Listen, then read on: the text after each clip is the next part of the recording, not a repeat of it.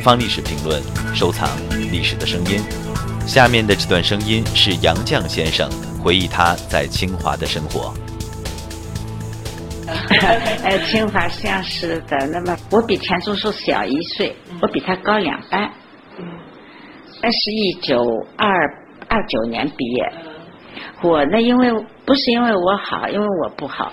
呃，校长觉得我不用功，就硬叫我跳一班。跳也不是真的跳，是五年里念完六年的功课。那么一年念两年英文不难的，一年念两年中文也国文也不难的，一年念两完两门呃代数。那怎么念的？我也不知道怎么念，反正我还是挺好的，都念过去了。后来呢，又变成清华的教师。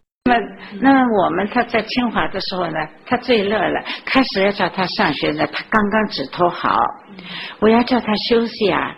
呃，你上了学，吃了饭，开会，不让不让睡觉了。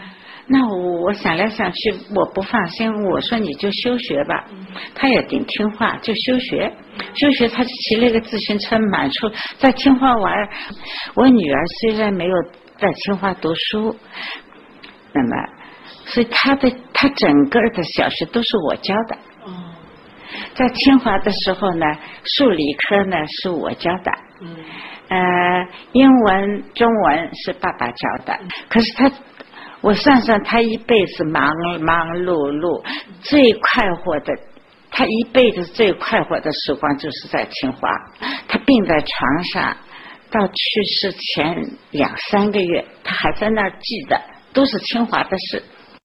我呢就在医院里呢，就跟钱钟书讲了，哎，这这样这样好，哎，他说好极了，我我们就很高兴，我们就说好读就叫好读书。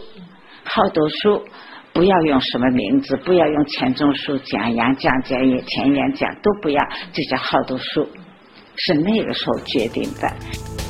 更多精彩声音，请关注《东方历史评论》官方网站。